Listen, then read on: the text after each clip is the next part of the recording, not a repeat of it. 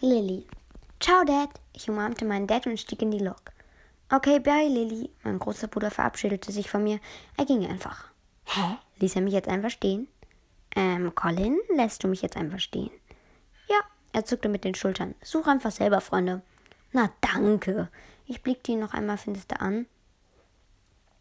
Und dann drehte ich mich um und ging auf ein Abteil zu. Da saßen schon drei Mädchen drin. Eine hatte langes Haar, die anderen hatten kurze Frisuren. Sie sahen ganz nett aus. Also fragte ich, ob noch ein Platz frei war und setzte mich dazu. Wir redeten über Hogwarts und die Häuser.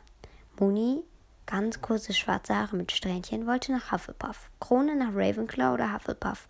Moni und Krone lächelten sich an. Tatze wollte nach Slytherin und mein Haus war ganz klar Gryffindor.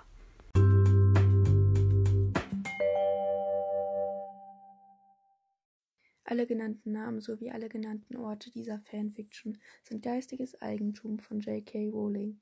Wir ziehen keinen finanziellen Nutzen aus dieser Aufnahme.